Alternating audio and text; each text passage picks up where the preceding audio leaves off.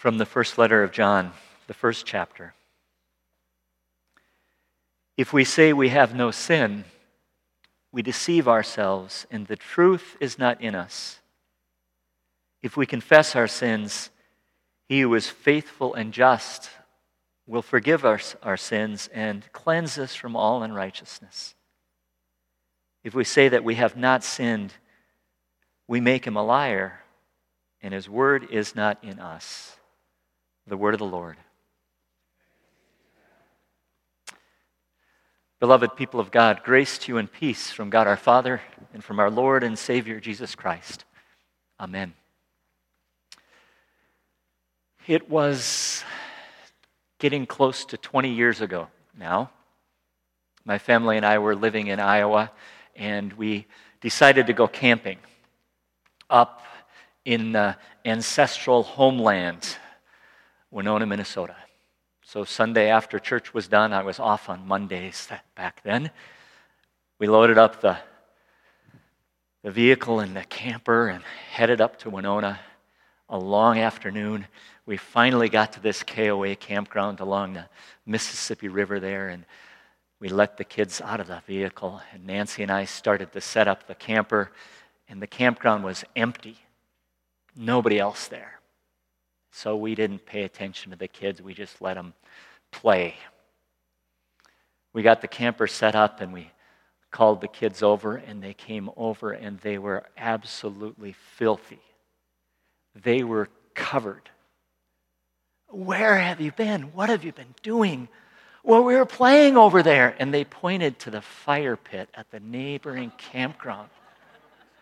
They were covered in ashes and soot and that black charred firewood. They were filthy.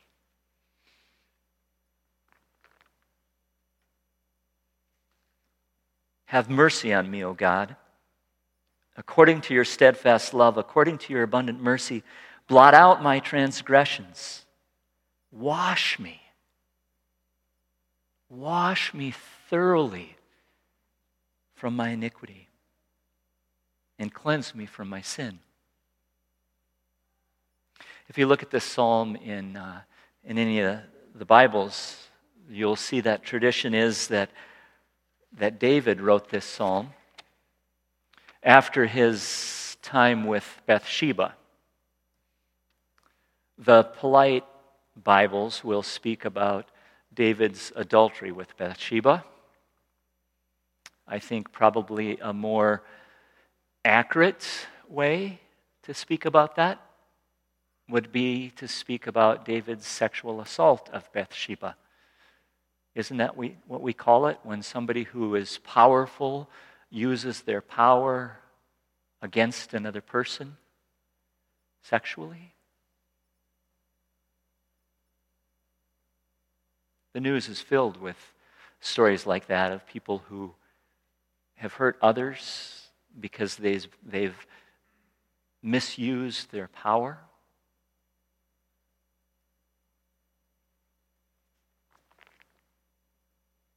Create in me a clean heart, O God, and put a new and right spirit within me.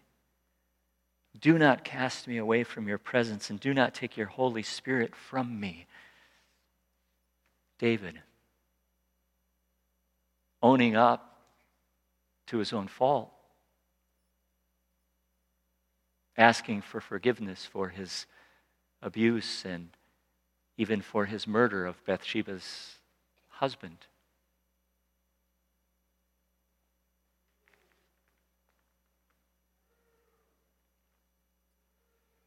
If we say we have no sin, we deceive ourselves. We might see the news in the paper and say, Well, I'm not like them. We may hear about King David and say, Well, I'm not like him.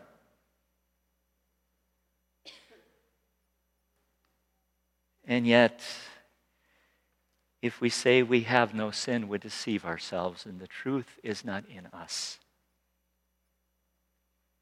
You may not identify with my kids playing in the campfire ring, all covered with ash and dirty. You may not identify with the people in the headlines whose sin is so public. You may not identify with King David, whose poetry is so powerful and whose power he used to do such damage. And yet, we are together. We are together. And if we say we have not sinned, we make God a liar. And his word his word is not in us.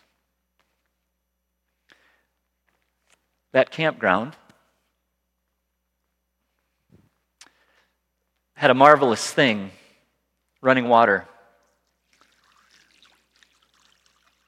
a shower house.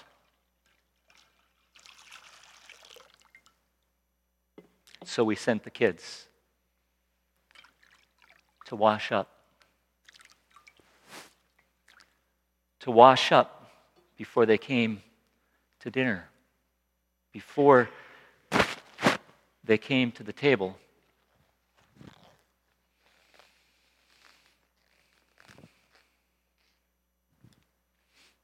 Jesus gathered with his disciples, took the towel and wrapped it around his waist, and he washed their feet. He washed the disciples' feet. And as we gather around the table today, we recognize that Christ is here with us again as we're honest, as we confess that we too need to be washed. That we say, God, I'm sorry. And often we also need to say, I'm sorry to the person right across the table from us. Because without, without forgiveness, we're stuck in the hurt that we cause one another. And so we sit across the table hungry for food and yet also hungry for hope, hungry for forgiveness.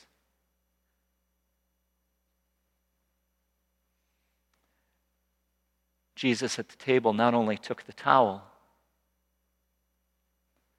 but took the bread and took the cup. And he proclaimed that promise This is my body this is my blood, the new covenant shed for you and for all for the forgiveness of sin. And so, beloved people of God, here we are today, this Ash Wednesday. Each and every one of us, children who found ourselves playing playing in the dirt and the ashes. And yet, here, washed, washed and forgiven, and welcomed home. Welcome home at the table of God's mercy. Amen.